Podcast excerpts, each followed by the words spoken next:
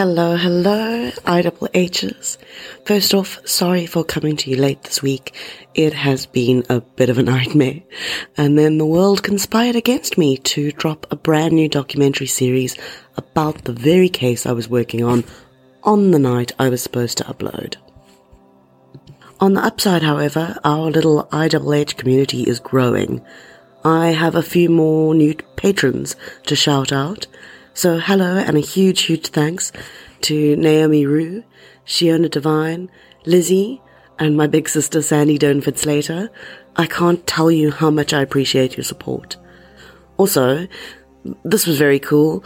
Nicole from the True Crime South Africa podcast has signed up as a patron of It Happened Here in some contexts, we would be considered competition, I guess, but I don't see us as that. And I think it's really a testimony to the nature of the true crime community. Nicole, thanks so much.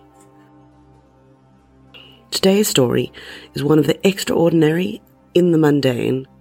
That sounds weird, I know, naturally, but you'll soon see what I mean.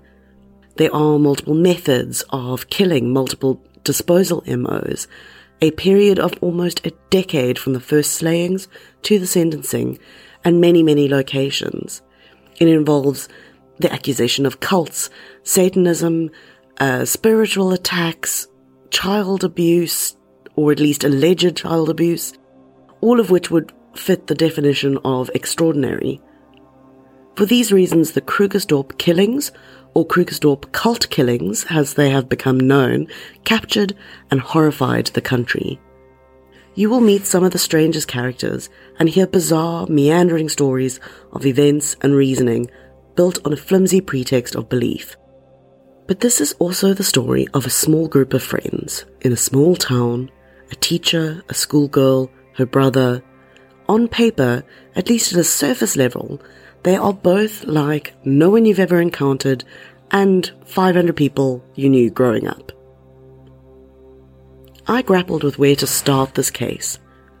Certainly there is the option of just tackling it chronologically, and for the most part that is the route I've taken. But to set the scene, I want to take you to a point right in the middle of the story. A block of modest flats or apartments in Krugersdorp called Kosana. This is a small block, just three stories tall, on the corner of Kubikrecher and Burger Streets. At the time this was all going down, the building also ho- housed an old age home, and next door was a little charity shop. Across the road was a hospital. There are lots of large trees lining the pavements, but it also has the particularly gritty, dusty feel of a bit of town that's down on its luck, albeit not a total shithole. Kosana itself is face brick, with some plaster detailing and a simple nameplate outside. There's a green palisade fencing all round and a few balcony patios enclosed in more fencing. The flats themselves aren't huge or all that modern, but they are spacious in the way that contemporary flats aren't, with some nice elements like built-in cupboards or wood or parquet flooring. Still, they're quite tired with design features straight out of the 70s and 80s, like beige tiles with flower motifs and drab functional kitchens. In flat 17, a high school teacher called Marinda Steyn lived with a man called John Barnard. Marinda was a single mom, and it's not clear if she was in a romantic relationship with John. In flat number one, Marinda's kids, the eldest Le Roux and his little sister Marcel, lived with another woman called Cecilia Steyn. Same surname, but no relation. It's just a relatively common surname. Marinda called Cecilia her best friend, and Cecilia was not well, which is one of the reasons her kids lived there. They were at Cecilia's beck and call. At this point, you could be forgiven for thinking that this is a bit odd, but wholesome little social circle. A chosen family, brought together by care, rather than a traditional family. But that assumption would be very, very wrong, because this little innocuous domestic setup was actually a particularly weird, cult like social structure. People brought together through the influence of an incredibly manipulative, narcissistic, and pathological liar who played the role of the eternal victim while wielding near absolute power over her followers through fear, faith, collateral, and friendship.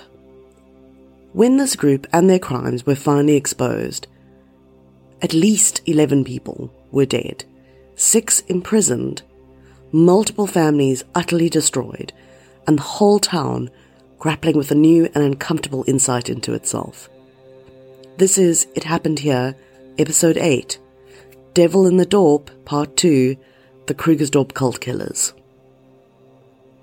Last week, when I told you about the so called samurai killer Morné Harmse, I introduced you to Krugersdorp, west of Johannesburg, and the idea of the satanic panic.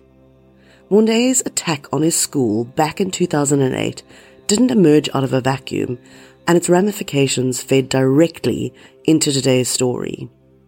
You see, Morné's case poured fuel on a smouldering fire.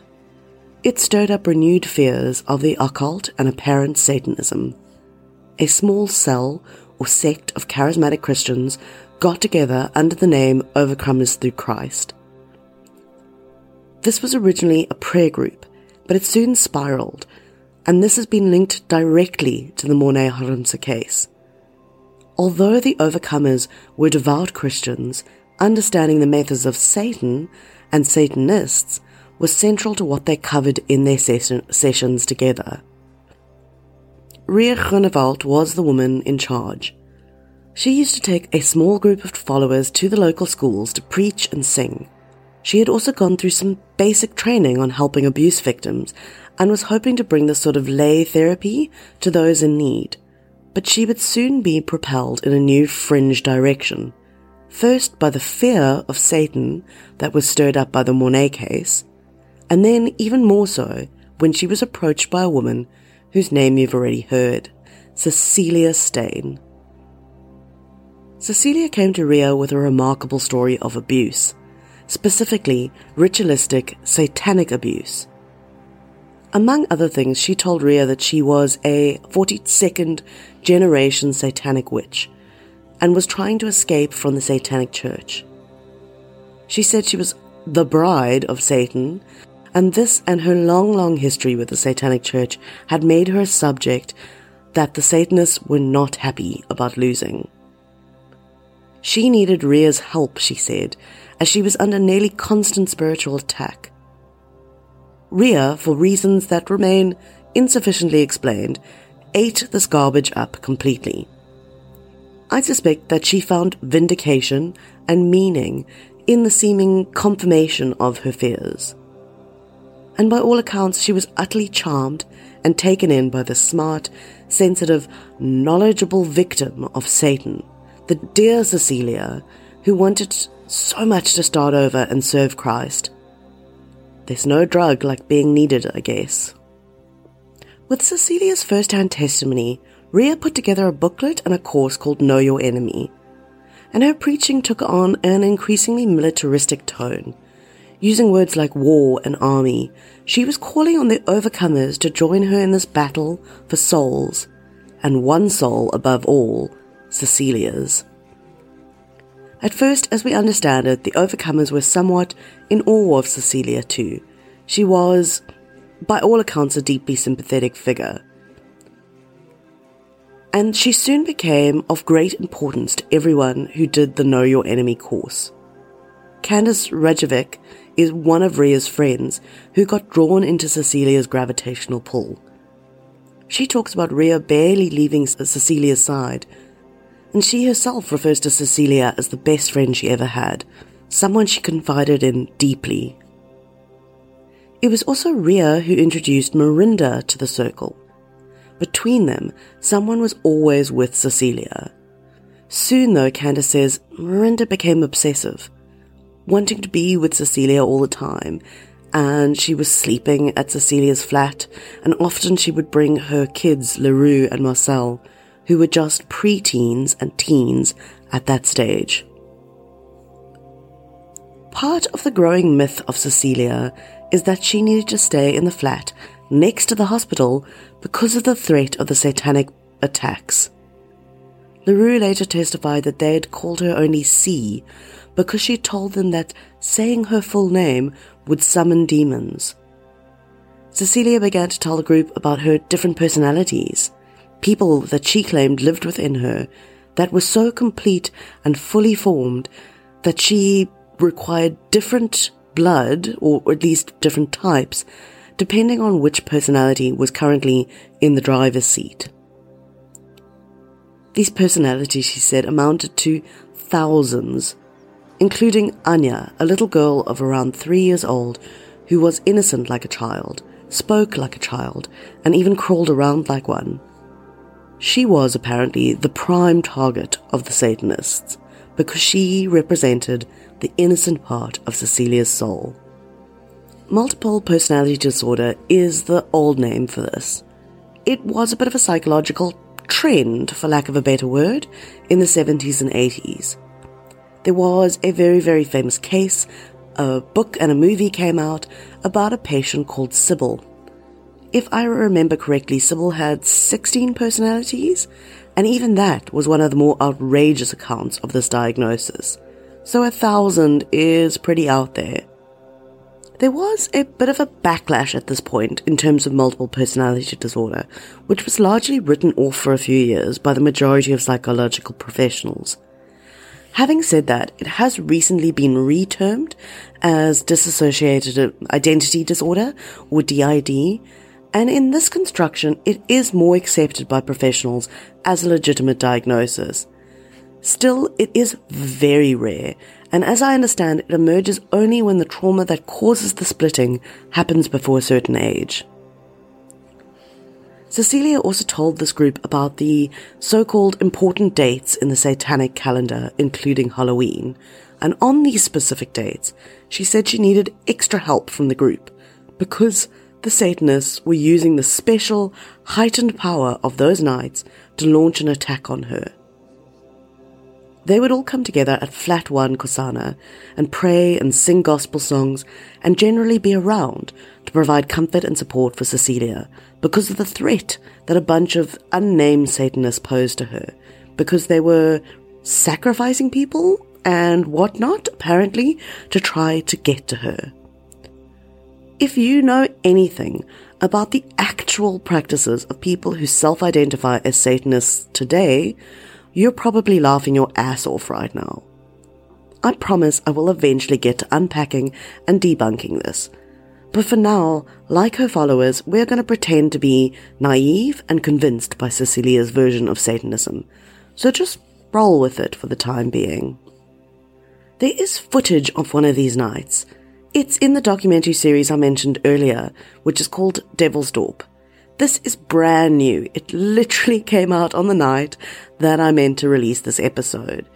So I decided to wait to upload this and watch the series, which, as I said, is why this episode is coming to you now. I wish that I could tell you I planned it like this. But even though I was aware of this docu coming out, the case, uh, this case was on my plan for a good few weeks before I realized the release date coincided. It's really just one of those weird coincidences. Nonetheless, I like to think that it's an excellent coincidence because we get to see some of the most fascinating interviews and footage from this case, including some stuff I hadn't seen before. You do need a Showmax account to see this documentary, although I'm sure it will soon be more widely available. It is really well done, so I do recommend it and I have linked it in the show notes along with all my other sources. Anyway, back to protecting Cecilia from the spiritual attacks. One of the stories that comes out from about this time is that Cecilia's spirit would be transported out of her, and the Satanists would travel in spirit to rape her. During this time, Maria had to oil her hands and hold them between Cecilia's legs to protect her from this rape. There have been many who claim that Ria and Cecilia were lovers.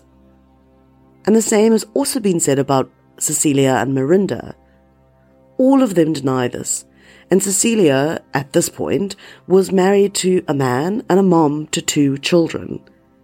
She does apparently now identify as gay. I'm not sure where to file these claims of their sexual relationships. It makes sense to me that these two initially deeply Christian women would be reluctant to admit that they were sleeping with a woman.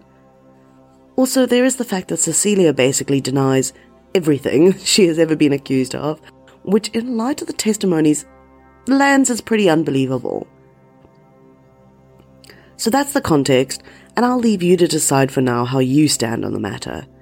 If you're interested in my take, I certainly think that there is plenty that points to the fact that these were obsessive relationships, far beyond that that you'd see in regular friendships. My gut says that these relationships were sexual, however, I also don't think it matters massively. She clearly elicited adoration and loyalty from many, many people and wasn't sleeping with all of them. The myth of her past is a lot. Among the claims that she made and that were seemingly uncritically accepted by her friends slash followers was that she was abused by her father. He reportedly hung her over a lion cage. Where these lions come from, I'm not exactly clear. But she would appear to have violent flashbacks when there were lions on TV. When one of her babyish personalities, um, possibly Anya, was at the helm, she asked Ria to wear a specific perfume to smell like Elise, who Anya said was her mum. And she would say to her, Mama, why are you shape-shifting? In other words, why do you smell like mom, but you don't look like her? Ria also said that this baby personality would bite her arms to the point of bleeding and then offer her, Ria, the blood as a sacrifice or thank you for hugging her, for loving her. All of this forms part of the story that Cecilia told about being brought up in and enmeshed in the situation of ritualistic and apparently Satanistic abuse. Much of this information comes from Ria's testimony in the eventual court case, by the way.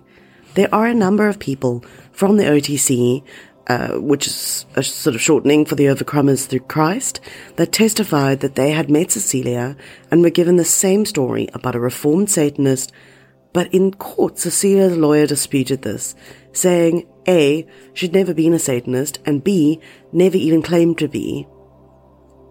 So let's take a step back and remind ourselves where we are and who the players are. We have Ria, who was inspired by the Morné case and the apparent link to Satanism to start a group called the Overcomers Through Christ. She meets Cecilia and is wholly taken in by her claims and starts to define herself through this relationship, dedicating her life to protecting Cecilia. Her friends and members of this group include Candace and Marinda, as well as Marinda's kids. There is also Michaela and Zak Valentine, a young Christian couple. At some point, the intense bond between Ria and Cecilia sours, and I have found several different explanations for why this happens.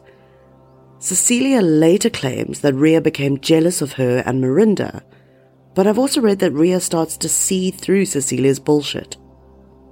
The Citizen newspaper has a story that says Ria wanted to move on, to produce a Know Your Savior course, while Cecilia wanted to stay with their current course. Which kind of makes sense since she's the center of that one. Whatever the story, this creates a rift in OTC. And although she's still taking care of Cecilia, Ria is feeling more and more uncomfortable. She's contacted by someone who claims to know the truth about Cecilia. They meet up, and Ria is horrified by what she hears. The same night as this meeting, someone tries to break into Ria's home, which is one of the reasons she thinks Cecilia and crew are starting to keep tabs on her and perhaps even, quote, hacking her phone. Ria asks Marinda to take over Cecilia's care. She tells her that Cecilia shouldn't come to the OT sessions anymore. Cecilia's response is as calm and reasonable as you'd expect. She says she's met with Satan and he's not playing anymore. With her hold over Ria broken, Cecilia enters into what might be called the discard phase. I am obviously not a psychologist, but I do have some personal experience with narcissists, and I've seen firsthand and read about, when a narcissist feels they've lost the ability to manipulate you, they move straight into discard, casting you to one side. If you are not useful to a narcissist, you're dead to them. And Cecilia is about to try take that literally. Cecilia starts to use her influence over people to target Ria and the members of OTC. In July 2012, they start doing things like pouring petrol into members' cars. And there are at least two attempts to create small bombs, which are placed under cars when they are parked outside the OTC meetings. One of these fails, but one does in fact explode. They also send threatening SMSs to Ria and OTC members, as well as some of the other people who are associated with Ria. They also set fire to a building, a Christian center in Randburg, run by a friend of Ria's, and smashes some of the windows there. Cecilia leaves a note at the scene that reads, Ria, who is going to protect you now? This breakaway group are now starting to call themselves Electus per Deus, which means chosen by God. I think the notion of being God's chosen people is a pretty common one, but I also find myself thinking about the symbolism of this group, particularly Cecilia herself, declaring themselves chosen by God. It isn't clear, however, what God has chosen them for, because very soon it seems like their sole purpose is whatever Cecilia wants them to do. And right now, that is revenge. She tells the group that one of the members of OTC, a woman called Natasha Berger, has said the quote, danger prayer, some sort of sacred or perhaps sacrilegious satanic prayer that somehow causes the death of a bunch of kids. I'm not sure what evidence, if any, she has to offer up for this, but it's clear that this group is absolutely, forgive me, drunk metaphorical Kool-Aid. Anyway, Cecilia says Natasha has said this danger prayer, and for this she must be killed. She recruits the Valentines to do this, Zak and Michaela. On July 26, 2012, they go around to Joy Bunzaya, who is Natasha's neighbor, and they force this old lady to write a note to Natasha, asking her to come see them urgently when she gets home. When she gets there, they attack her with a hammer it's reportedly a blitz attack, and Natasha is killed still grasping the note that Joy had left her. It's in her hand when the police discover her body. They also knock Joy out with a hammer, and Zak finishes the job by cutting her throat. The bodies are left at the site. Joy was 68 and Natasha 32. It's just a few weeks later, on August 13th, when the group turns on their next target, a friend of Ria's called Reginald Bendixson. Zak, Marinda disguise themselves as police before going around to Reg's. They strike him with an axe and stab him, leaving his body at the site where his wife finds him later, face down outside their home. He was 75. According to some sources, Marcel was present at this attack, but did not participate. She would have been just 14 at the time. OTC is disbanded, and Electus per are just getting started on their murderous and fraudulent campaign. And that is almost, almost where I leave you for this episode.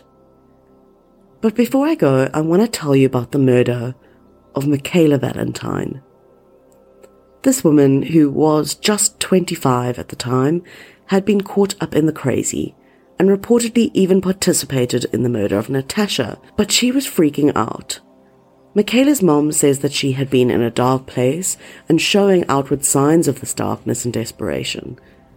But then just before her death, she tried to get herself out. She decided she didn't want to be part of these acts and that her and her husband Zak must get the hell out of there. She also wants to go to the cops, and although she doesn't tell her mom all the details.